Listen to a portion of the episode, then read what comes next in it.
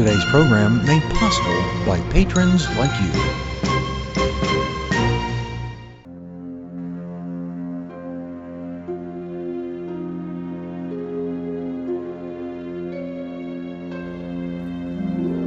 Welcome to where we celebrate music from the movies. From the golden age to present day, we've got it all covered. We talk to those in the entertainment industry and find out about their favorite scores. You found the podcast, What's the Score? I'm your host, Frank R. Wilson. So sit back, relax, grab a popcorn, and let's see what we'll be hearing today.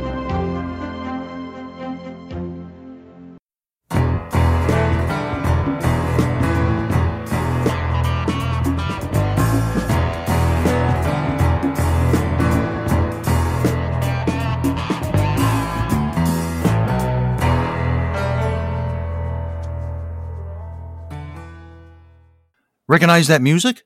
It's a favorite of our guest today. Now, we're going to do something a little different today at the request of our guest.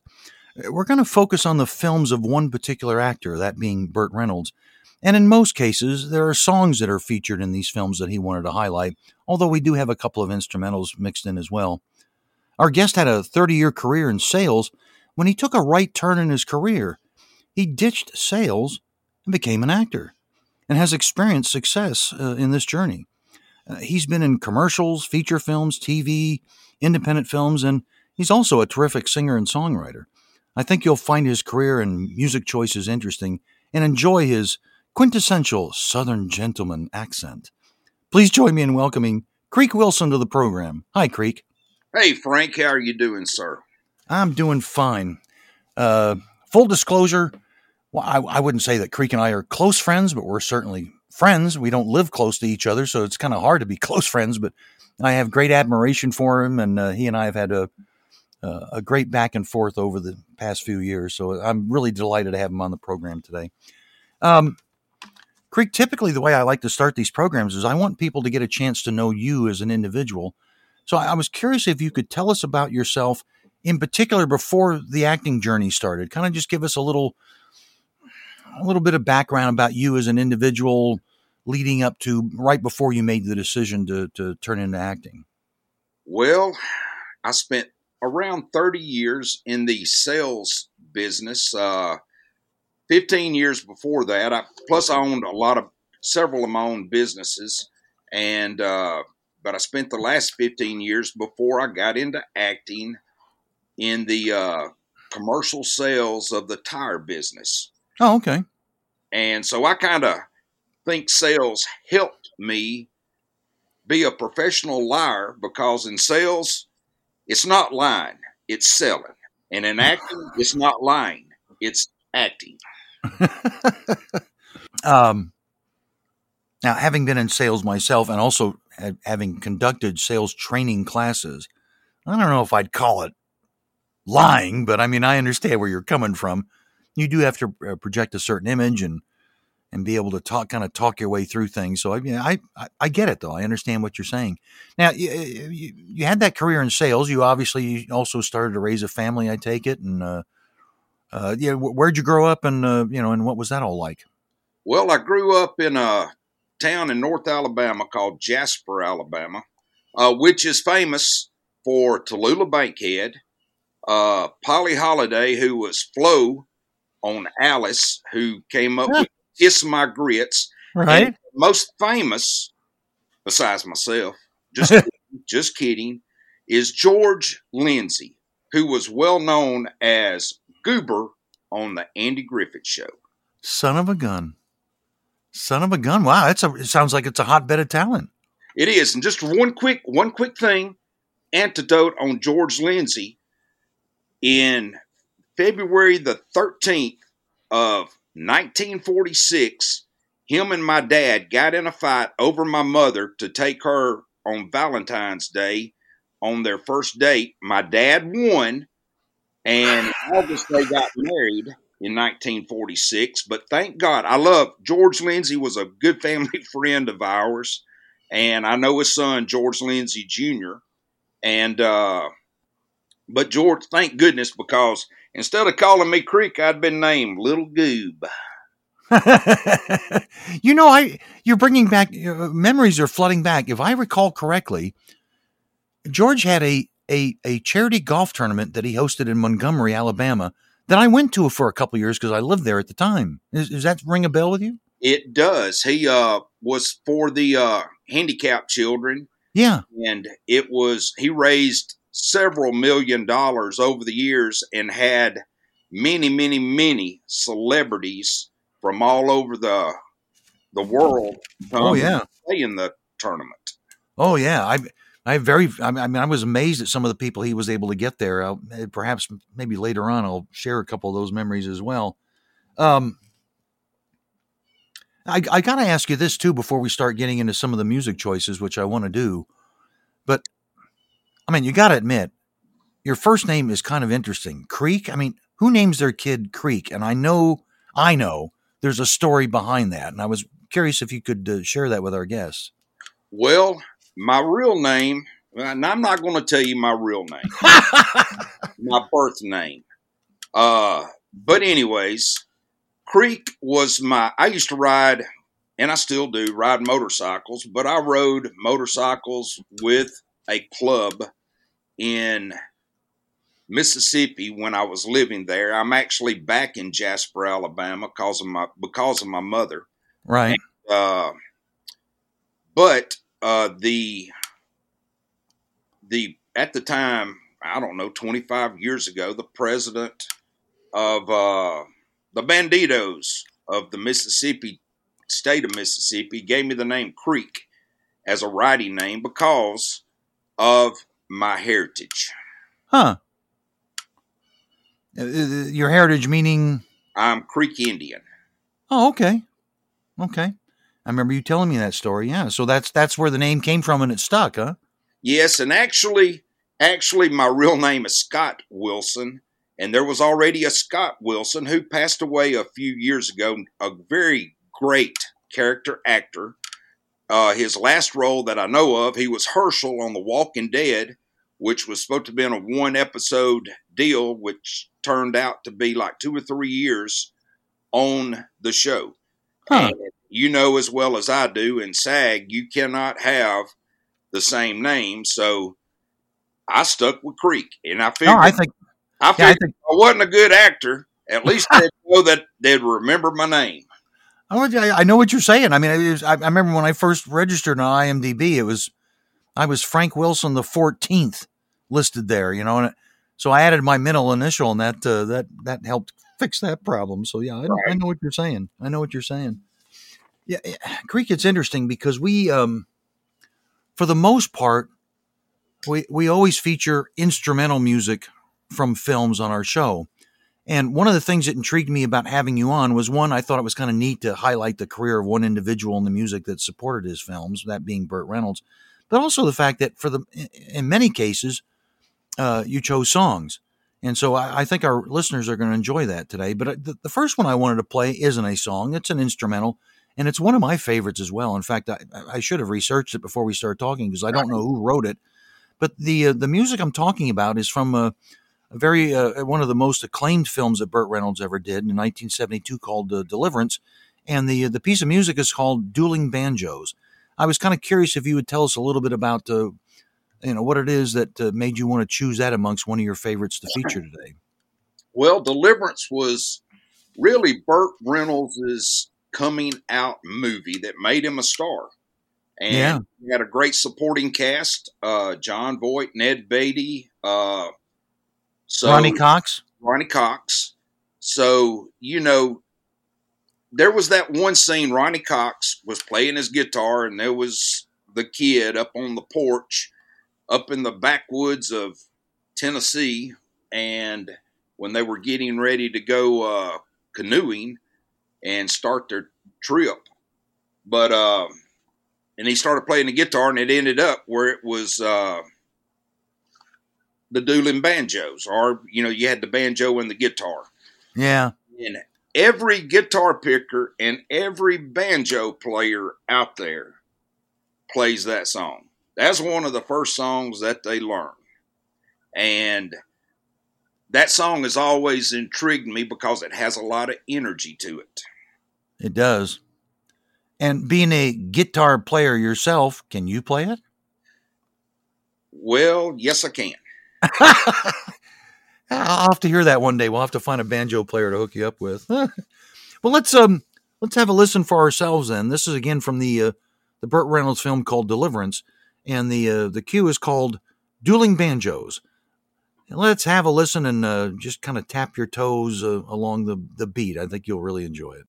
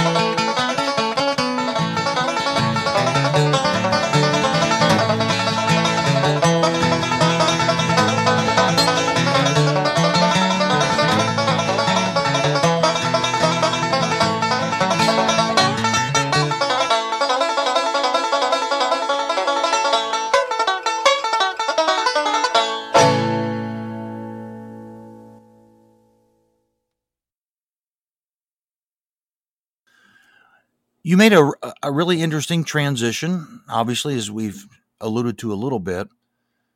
I mean, I uh, I'm kind of curious what um, what was it that led you to take that kind of a right turn in your career and uh, all of a sudden say, yeah, yeah, I'm dropping out of this. I'm going to start taking up this thing called acting. Well, I had a daughter, my daughter Cameron, and which she's 25 now, but I've raised her by myself since she was a year old, and she saw me growing up in local theater, and I was in several different productions over the years, and so I, it was just a hobby at the time. But in ten years ago, on October the fifteenth, which is tax day, by the way, I quit my job in sales, and I decided that me and my daughter was going to spend the summer when she got out of school traveling, which we did. But when school started back, she was 15 at the time. And when school started back and she was fixing to turn 16, I bought her a new car. Uh, I knew she wasn't going to be around me that much anymore. Not at that age. They're ready to fly. Yep. Yes. And she finally told me, she goes, Daddy, I, and take it, we are this kind of relationship. She goes, Daddy, I'm tired of you walking around with your nose up my butt all the time. You need to do something. I said, Well, who's going to hire a 50 year old man? Everybody wants the young kids now. She goes, Well, I don't know, but why don't you be an actor? I've watched you uh, growing up in local productions. Why don't you try it? Well, we she got she actually got me hooked up. She was going to be in a little production in New Orleans and decided to stay in school instead of being an actress at the time. She had her mind set on being in the medical field and she just said, "Do it." And I did it, and I ended up just doing background and extra work on a couple of movies. First one being uh, Left Behind with Nicolas Cage. Oh, just, okay, yeah. And filmed in Baton Rouge yeah. Just to see what it was like on set.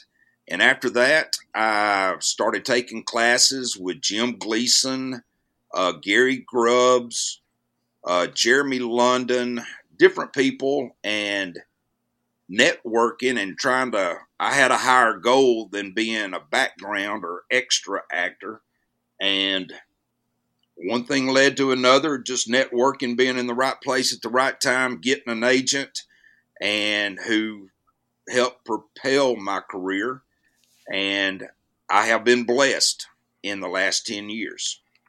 Well, you know, but and and and and, people maybe they you know they don't know you, but they'll see your picture on our on our website and they hear your voice and those sorts of things. You do have something to offer that's not necessarily readily available out there in the acting community. Your, you know, your look, your demeanor, your your voice, your accent Uh, while maybe you're not going to play a, a, corporate CEO or something like that, there's there's lots of roles out there that require people that kind of have your look and your feel and your talent. So actually, I'm not surprised. It, and and uh, but yet, and, and, you know me, I'm kind of in the same boat. I, you know, I, I forgot what age I was. I guess I was maybe like 55, and I was like, what the heck am I going to do now if I'm if I don't don't do the regular corporate stuff? And I did find out actually there's there's a place for people our age or our look or those sorts of things uh, in film that maybe isn't out there in uh, in corporate America. So, you know, I, I, you know, I hear you. I feel you. Well, let me just say one thing. You have the look to be the corporate CEO, a doctor, a lawyer. You know, I, I, I had the look at one time at the very beginning, and I decided to let my hair grow long, get a scraggly beard, and look rough and that is kind of where my career turned by getting the look, you know, yeah. a different look from you and from other people, which, like you said, there is a place out there for my look. Yeah. You have to distinguish yourself somehow, and, and you certainly accomplished that. It, um, well, what was the most difficult part of that transition to, uh, you know, give up that former life and we're going to get into. I know you're doing other things other than acting. I, I don't want to get into that now, but um, what was the most difficult part of that transition to say, you know what, I'm going to give this a shot? Because that's you know that's a pretty bold move that a lot of people wouldn't make. The money and the time, and I learned as well as you as well know that you have to invest in yourself. And I dare say I was living in Hattiesburg. I was driving to uh, Mobile, Alabama, Gulfport, Mississippi, New Orleans, uh, different places, which is all within an hour and a half to two hours away, twice a week, and learning the ropes and learning how to act in front of a camera, per se. And the hard part was the money, because I guarantee you within the first three years, I spent probably close to $15,000, but I looked at it as investing in myself. Right. And that was, and I'm including my gas money, my travels, Sure. headshots, my my you know the what it costs to do the go to the lessons, to the classes, and but all in all, about fifteen thousand dollars is what I was betting on myself. So that was the hard part. Do I want to let go of the money? Because you hear a lot of people go, "Well, I don't have the money to get headshots. I don't have the money for classes." Yes, you do if you make it a priority. And yes, I made it a priority. Hmm. Hmm. Yeah, makes sense. Makes sense. Or that that's the way I look at it. Yeah. Yeah. Yeah. You know, it was interesting when you and I uh, started talking about this a couple of weeks ago. I brought up the name of a movie that I hadn't even thought of for years. In fact, I actually I don't really remember that much about it, other than the fact that when I saw it in the cinema, I was sitting in the front row when I watched it. Um, the movie I'm talking about is WW and the Dixie Dance Kings, and this was another one with Burt Reynolds. Um, you you you've chosen something from that film called A Friend, so I'd be curious for you to kind of let us know a little bit about why you wanted to choose that amongst your favorites. Well, this comes back to Jasper, a very good friend of our hmm. family, Bobby Barton. He was the president of First National Bank at the time. He's passed away in the last 10 or 15 years. But Bobby had an old armored car and he leased out to the movie WW and the Dixie Dance Kings. And to this day, that armored car, green armored car, probably a 1940 model, is sitting under the First National Bank, which is Synovus Bank now, but uh, is sitting in downtown Jasper. Huh. So that was my connection to WW and the Dixie Dance Kings. And I like that movie. I think I was on the front row at the theater at the time when it came out also. Now, now is this the time? I, um, maybe it's appropriate time to bring it up. You told me a story that I wanted you to share with our listeners. W- w- was it around this time that you, uh, a kind of a a dinner took place? If you know what I'm saying. Well, that was during the movie, the filming of Hooper. Oh, okay. Well, look, well, um, Well, go ahead. Yeah, go ahead. Tell us about that. Well, Hooper was filmed in right outside of uh, Jasper, and where they jumped the uh, the red Trans Am over the bridge, and it was a bridge that had collapsed. And then they filmed all the stunt work where they were driving and the towers falling down. That was during the time, actually a one take deal when they were going to demolish the old part of the University of Alabama. And my cousin was the doctor on the set, and I skipped school for about two weeks during the filming, which I I didn't I didn't think my mama ever knew that. She told me a few years back she knew that I skipped. I was in Tuscaloosa and I was at the jump, and I didn't really do good in school that year because I missed those those two weeks.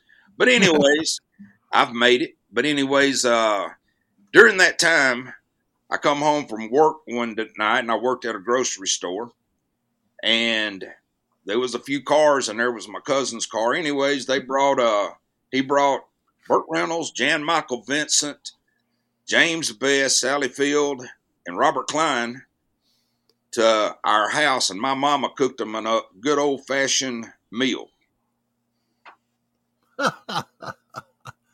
you recall what it was? What the meal was?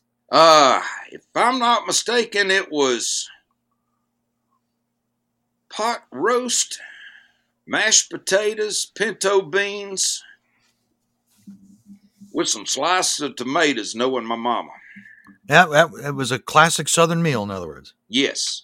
I love that. I mean, and, and it's kind of interesting too that years before you decided to really get into acting in film and TV, years before that, you actually you had some connections to it or had some exposure to it, I guess for lack of a better way of saying it. That's it's just kind of it's just fascinating how things turn out. And thanks to Hooper, my first ambition was to be a stuntman. I was going to go to California and be a stuntman, but then again, I wanted to be a country music singer and songwriter. That was my first dream. So I stuck with it until I was about 24.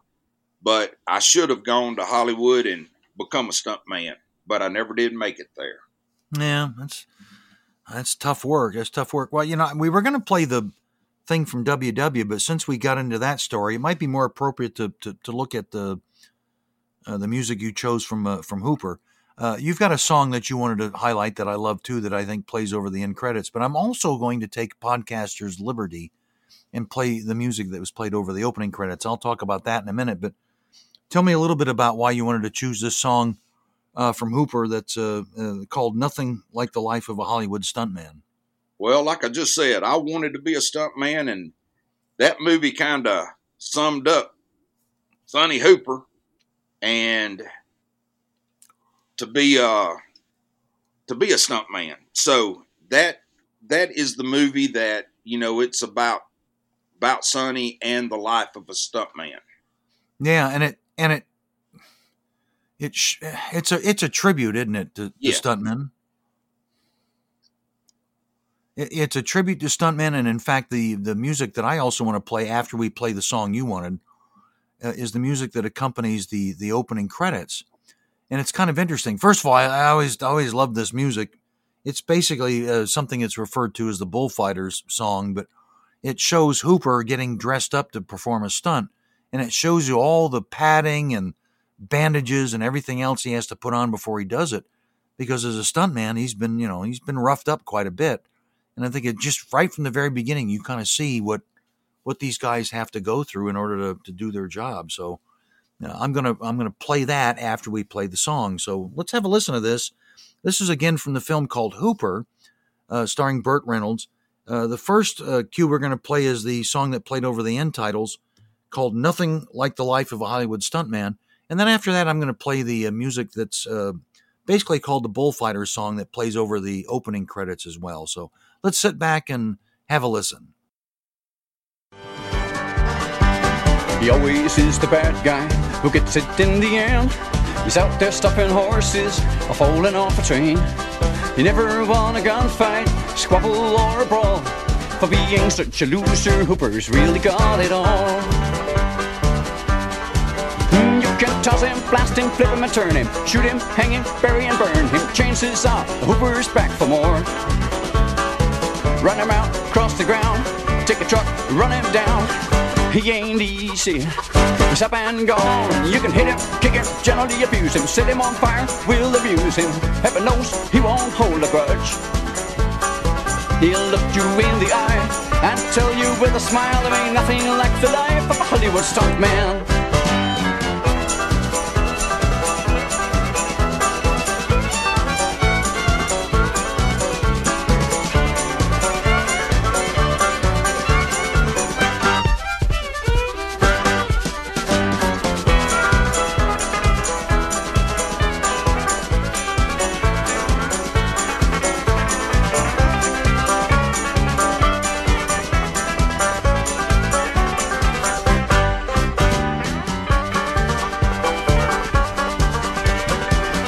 Used to tell him he ought to settle down, find a steady woman, land a job in town.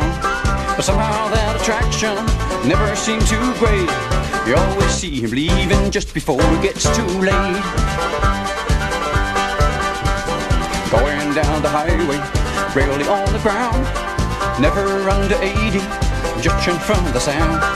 Later in the evening, he's tearing out the town always seems to end up with the prettiest girl around. Mm, you can toss him, blast him, flip him and turn him, shoot him, hang him, bury and burn him. Chances are the Hooper's back for more. Run him out across the ground, take a truck, run him down. He ain't easy. He's up and gone. You can hit him, kick him, gently abuse him, set him on fire, we'll amuse him. Heaven knows he won't hold a grudge. He'll look you in the eye and tell you with a smile there ain't nothing like the life of a Hollywood stuntman. He'll look you in the eye and tell you with a smile there ain't nothing like the life, nothing like the life. There ain't nothing like the life of a Hollywood stuntman, stuntman, stuntman, stuntman.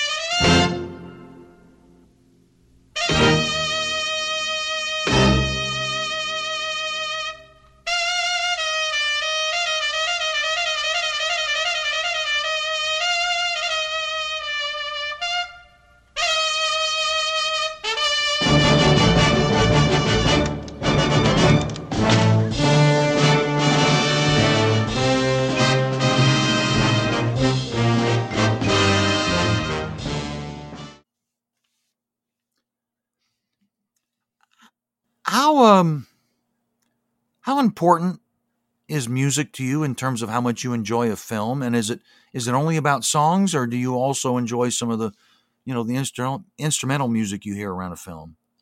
I enjoy the uh, instrumental as well as the songs, but uh, the music in the background, the soundtrack, the score, it plays a very important part of a movie. It can lead up to a suspense scene, you know, and Yeah. or it can take away, you know, die it down a little bit.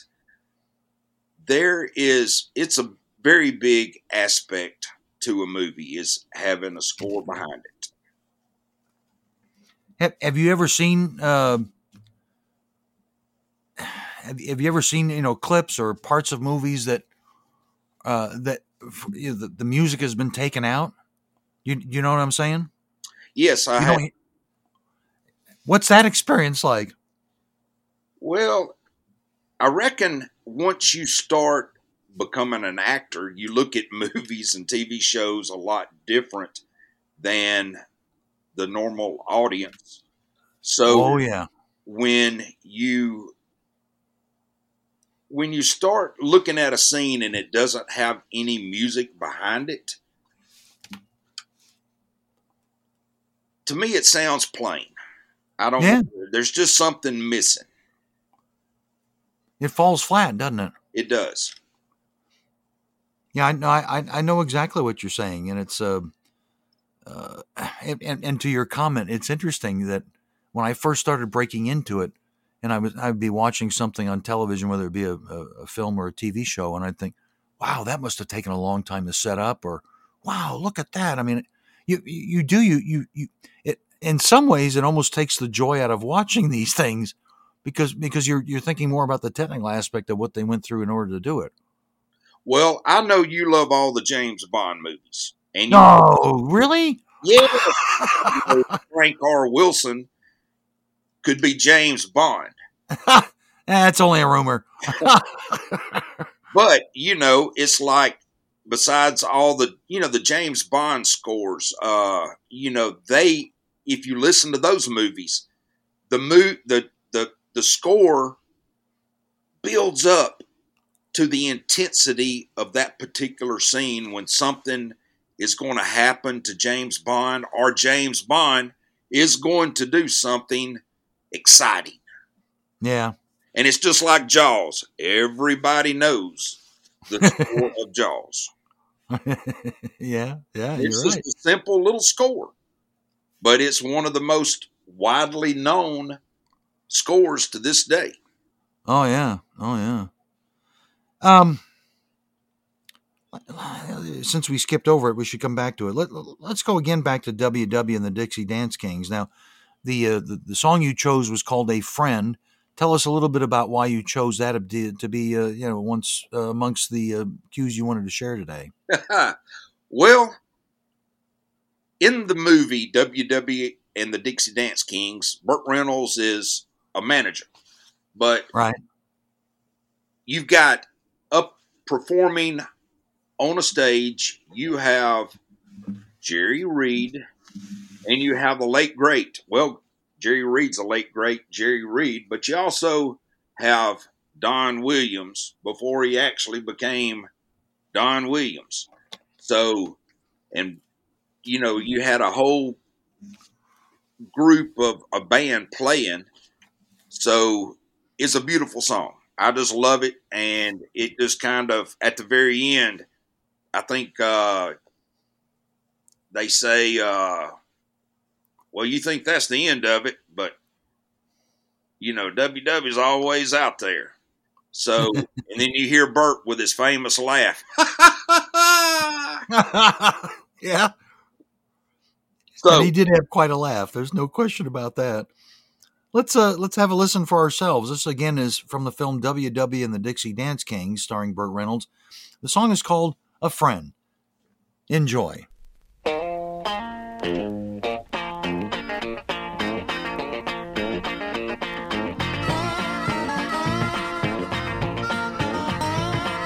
Now this whole life ain't something that you live all by yourself.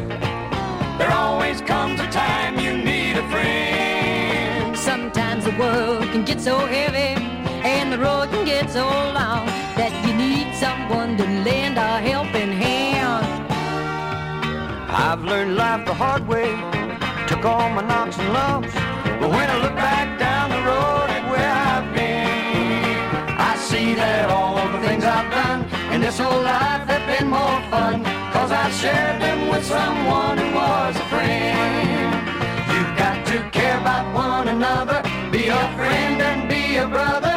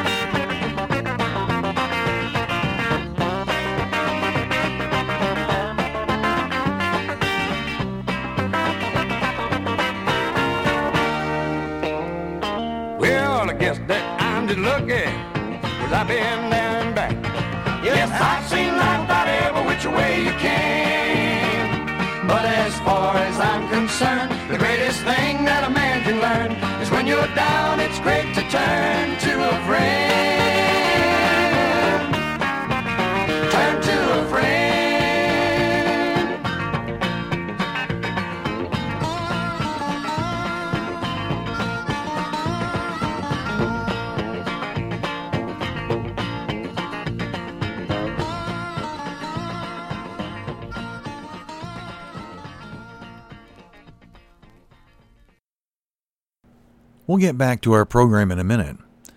This program is done for the love of film and film music, plain and simple. However, it does take a huge investment in time and in fees for me to make the program work for you. I don't sell commercial time and don't really want to on this program. Rather, I'm kind of like a, a public broadcasting station. I need support from listeners like you. For as little as $3 a month, you can help me uh, uh, offset the time spent in putting the program together. Or maybe you just think of it as leaving a tip in the tip jar. Either way, if you can join up, uh, there will be bonuses, like an additional 10 to 15 minute segment with our guest every week. Well, we'll play additional cues as well as ask uh, some extra questions. And it's going to be only available to patrons. How do you sign up? Well, it's simple.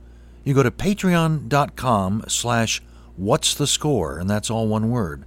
That's Patreon, that's P-A-T-R-E-O-N dot com slash what's the score. Check it out. We'd be grateful for your support. That's patreon.com.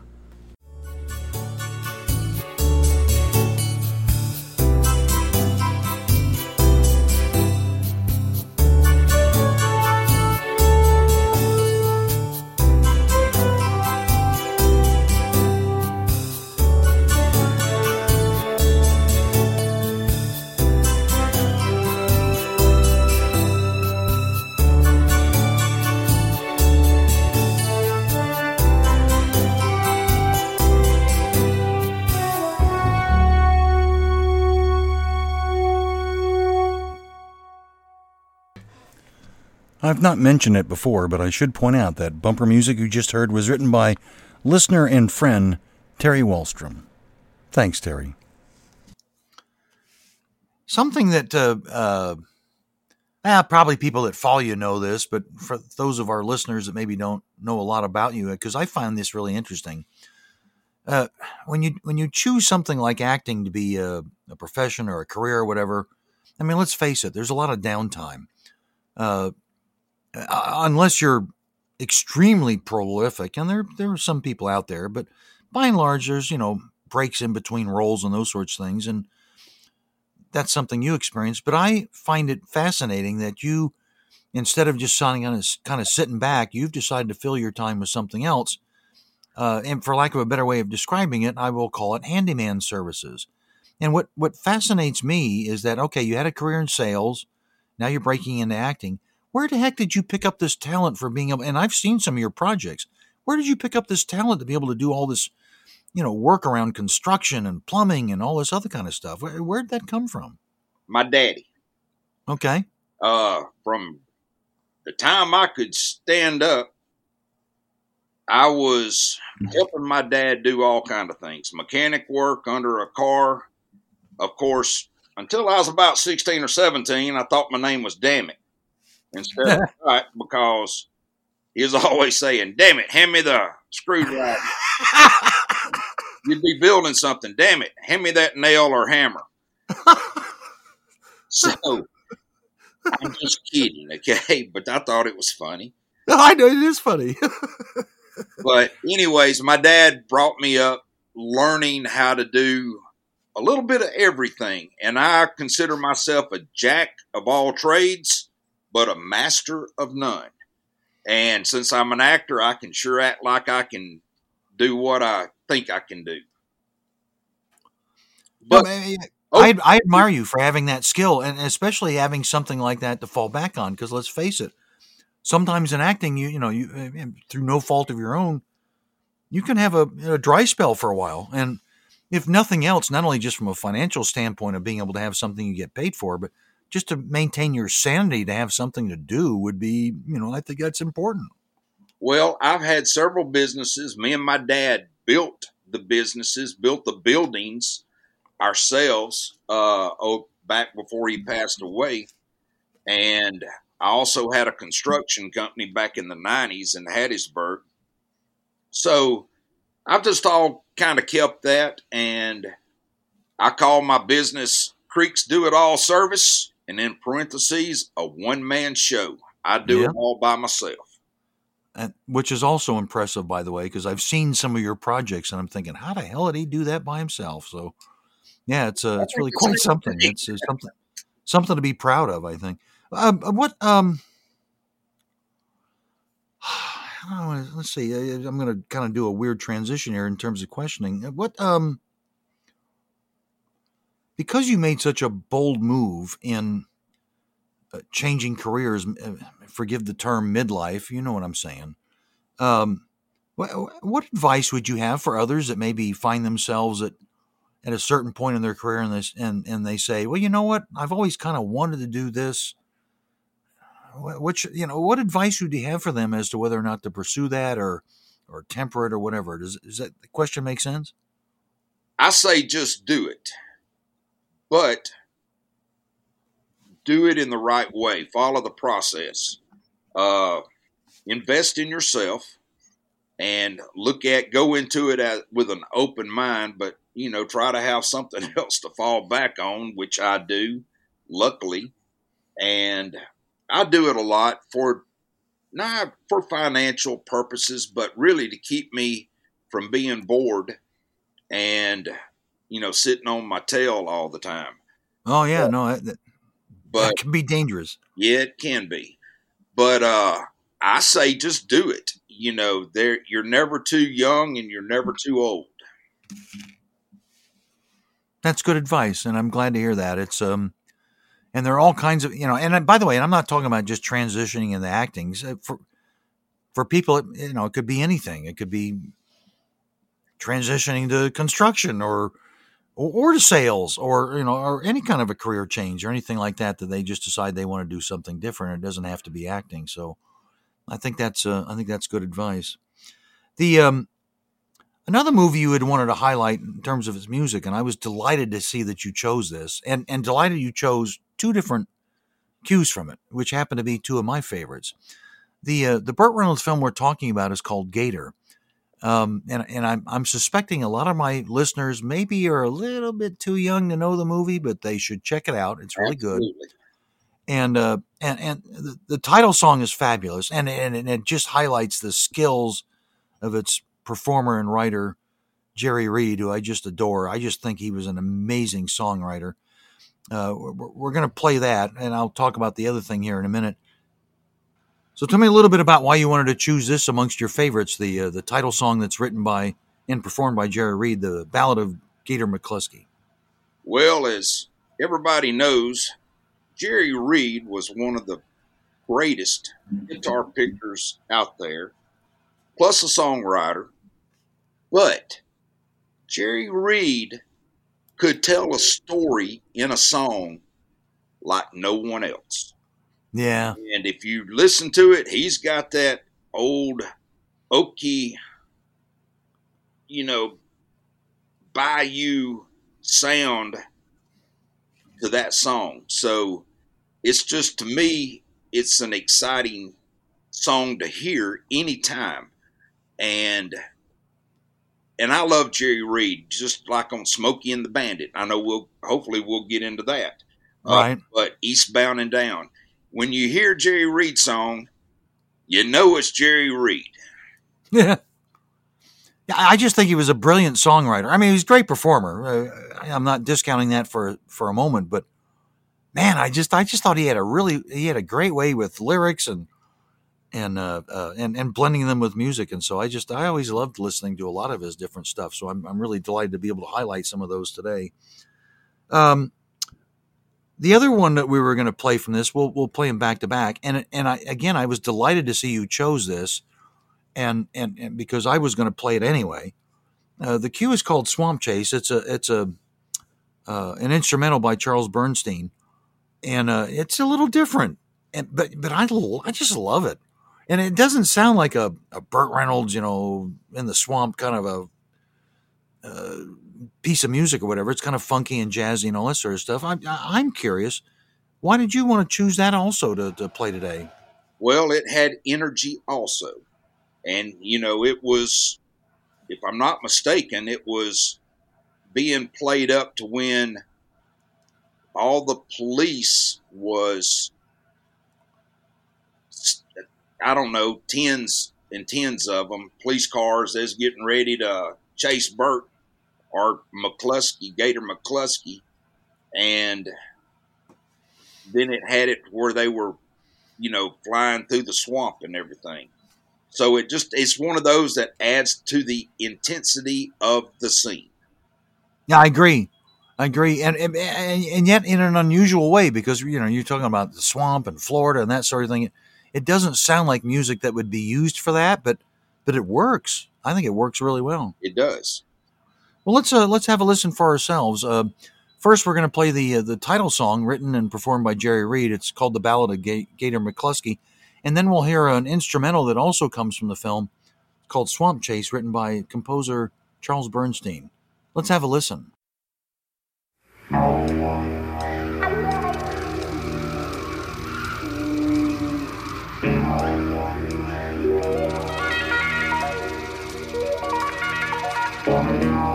Raised in the swamp and back of a slough. He grew up eating rattlesnake meat, drinking homemade brew. The folks hear about call him Gator, and everybody knows him well. Meanest man ever hit the swamp. Folks swear he come straight out of hell.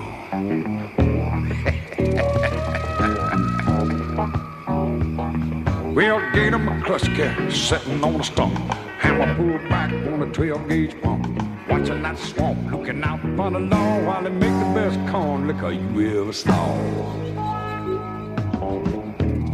Rotten good whiskey. while he's making that mash, he watches and he looks. For Gator, he knows that swamp like a book. Something out there moving, Gator. What do you see? Ain't nothing but the snakes and the gators and me. Okie-dokie, no-ka-no-ka. That chef ain't snooping around, so cook that moonshine down till it's good and clear. Everything's okie-dokie, no-ka-no-ka. That chef he'd sure mess around with the devil and to get himself long messing around in here.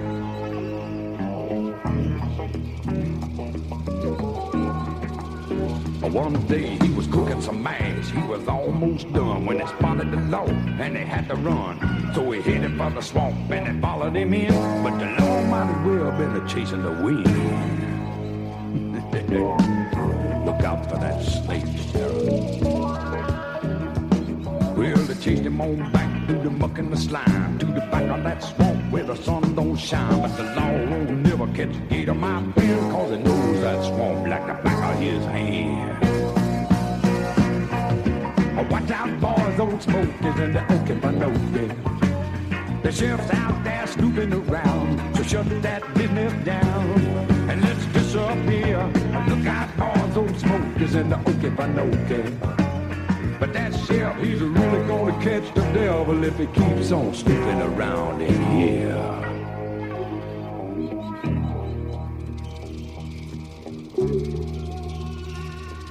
Gators in the swamp, Sheriff.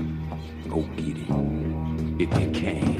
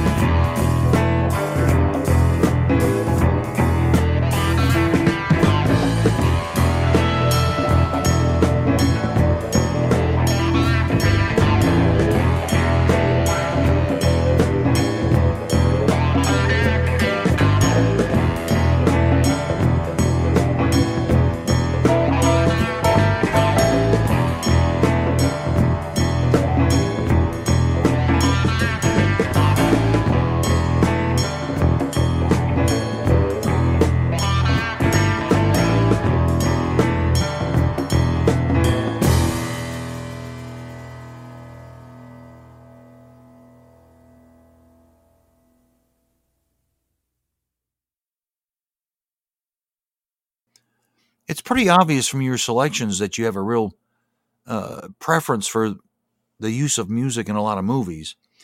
Um, and and yet I kind of get the sense, not from you necessarily, but I just in kind of thinking about this that the music you're choosing and the kind of movies you're talking about, we're not seeing a lot of those today. What's what's missing? Is there a, are people missing an opportunity to for some great movies and some great film music that maybe hark back to the the days of the movies that you're talking about?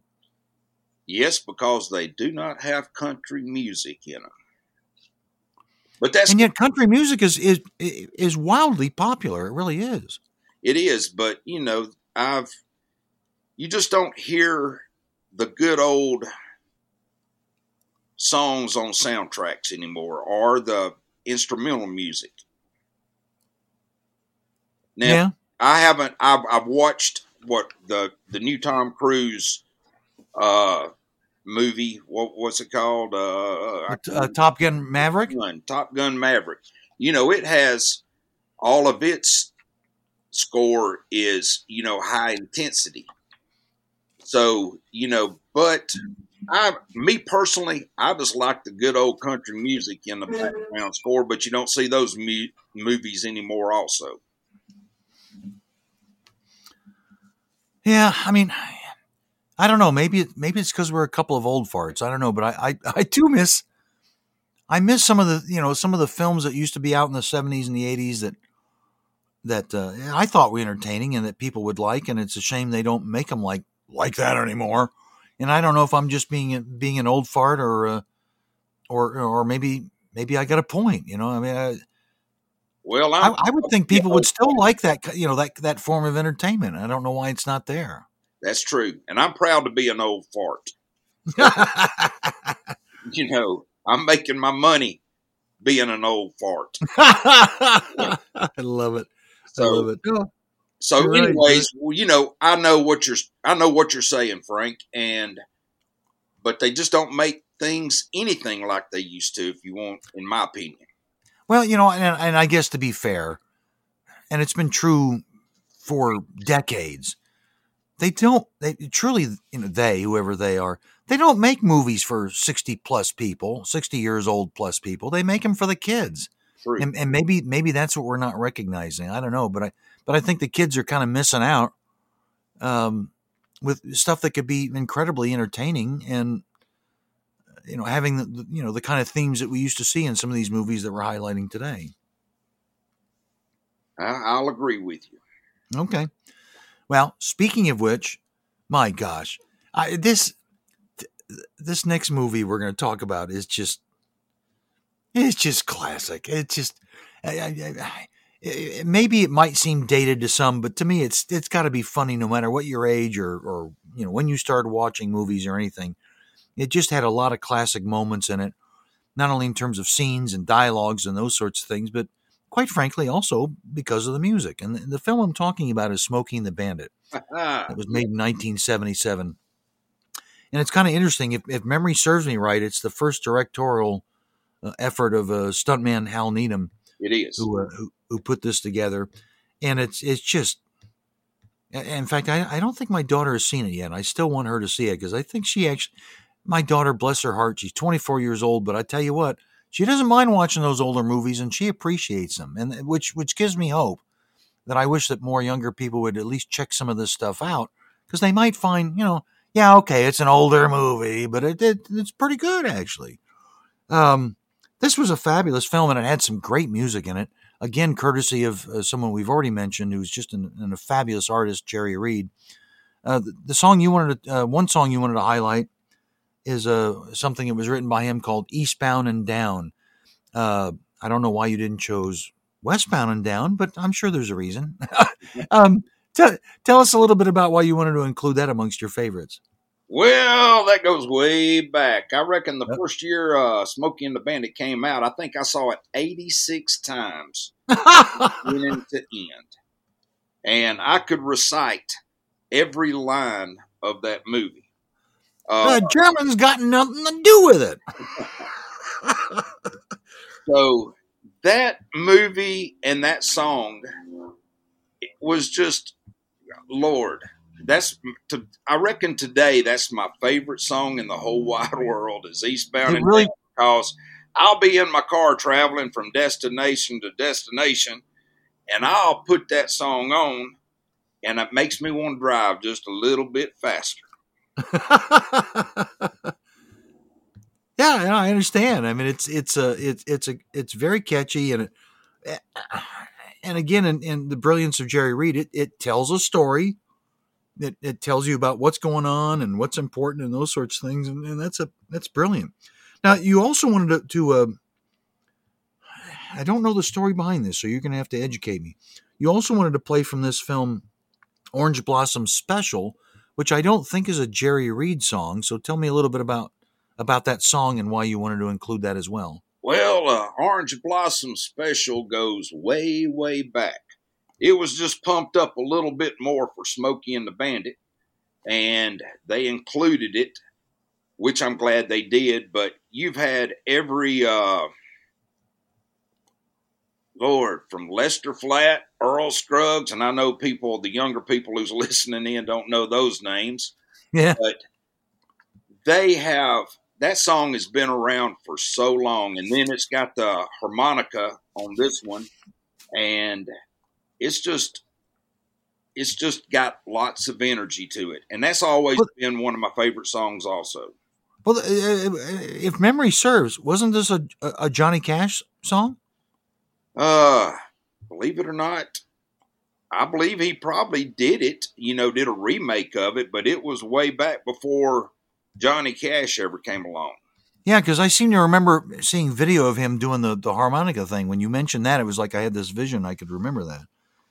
Um, so what version? Do you know who performs it on this uh, on this cue we're going to play? Truthfully, no. I wished I could Okay, that's fine. That's fine. That's all right. Well, it, we'll we'll have our guest try to figure it out. Um, so we're gonna we're gonna play two different cues from uh the film "Smokey and the Bandit," another Burt Reynolds film that uh, uh, was released in 1977. Uh, the first one is uh, uh, written and performed by Jerry Reed, called "Eastbound and Down," and then the second one we'll follow up with is the Orange Blossom Special, and that'll be a song we'll play after that. So just kind of sit back and imagine yourself in a Trans Am driving down the road and uh, enjoy.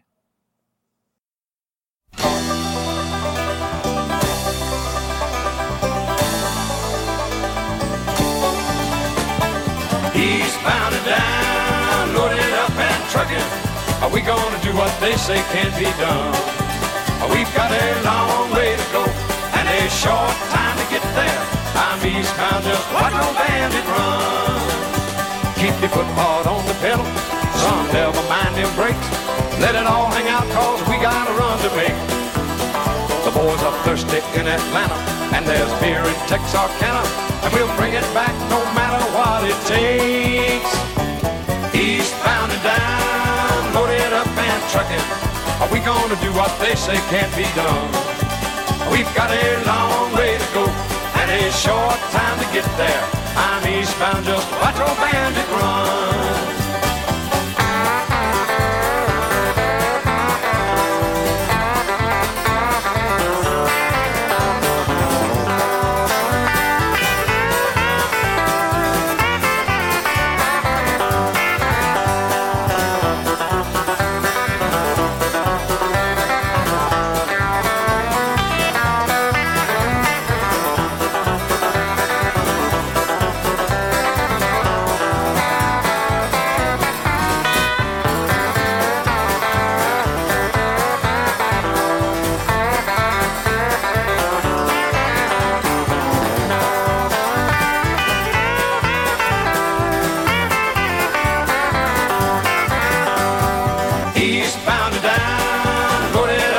Trucking. Are we gonna do what they say can't be done? We've got a long way to go and a short time to get there. I'm eastbound, just watch old bandit run. Old Smokey's got them ears on, he's hot on your trail. He ain't gonna rest till you're in jail. So you got to dodge him, you got to duck him, you gotta keep that diesel trucking. Just put that hammer down and give it hell. Eastbound and down, loaded up and trucking. Are we gonna do what they say can't be done? We've got a long way to go and a short time to get there. I'm eastbound, just watch old bandit run.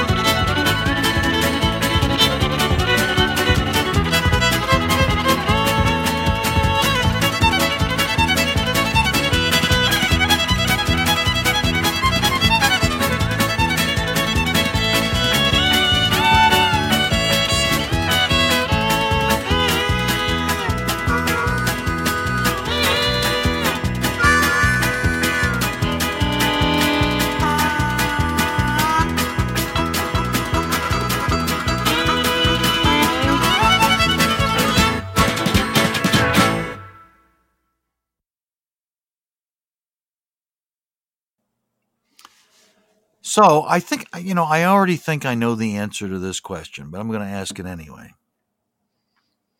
Who would write the soundtrack to your life? Well, he's dead now, but that would be Jerry Reed. That's what I figured you'd say. Yeah, that's what I figured, and and you know that's okay. It's um, listen, I mean, uh, my listeners know what my answer to that would be, and he's long since passed as well. But um, that's okay. I mean, it, and and and I, and I can understand why. Uh, Hey, folks, you need to understand too that uh, that Creek's actually a very good singer and a songwriter as well, and uh, uh, I would not be surprised at some point in his career that he ends up contributing something to a film. Would would that be something you'd like to do? Well, truthfully, I've already done that. You have. I didn't know that. Tell me about it. There is a movie out that one of our good friends, a great actor himself, but a great writer and a director uh, from down in uh, Covington, Louisiana, Michael D. Anglin. Ah, okay. He did a movie, uh, and we actually shot it at my house. So my in Hattiesburg, and Is it is this the time when it snowed or whatever? yes, yes, it is. okay. Yep. I remember. Yep. and that is a movie that he did that I was in called Consequences. I got to put in a couple of my songs, thanks to Michael, and one of them was Daddy's Girl, which I wrote for my daughter Cameron when she was born, and we I recorded it, and it was nearly actually on Garth Brooks' last album back in nine or two thousand and two, I believe. Wow. Wow. So it was being considered, but it, it, it ultimately didn't didn't land on it. Absolutely. Wow. Well, who knows? It may it may still at some point land on someone's radar. Well, I got for a while down on the local stations in Louisiana, Mississippi, and Alabama, uh, independent radio stations. They played it a good bit during Father's Day for the first two or three years that I after I recorded it. Oh well, that's great. That's great.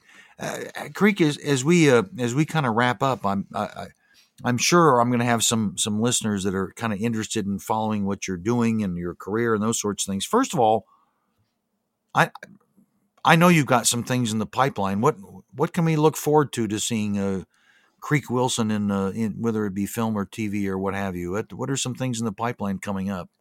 Well, you have there's a new TV show with Anthony Mackie uh, that will be on Peacock in the next month or two. It'll be, I think it's a ten series for the first year, first season called Twisted Metal. I play Mister Slam in episode seven, and then uh, I have another one that will be out on Showtime. It's a series. Uh, with Shailene Woodley, and it's called Three Women. I'm in episode five playing Chuck. I have a very, very nice scene with her. And oh wow! then uh, I have did a comedy show called the Eric Andre Show, and it's on uh, Adult Swim.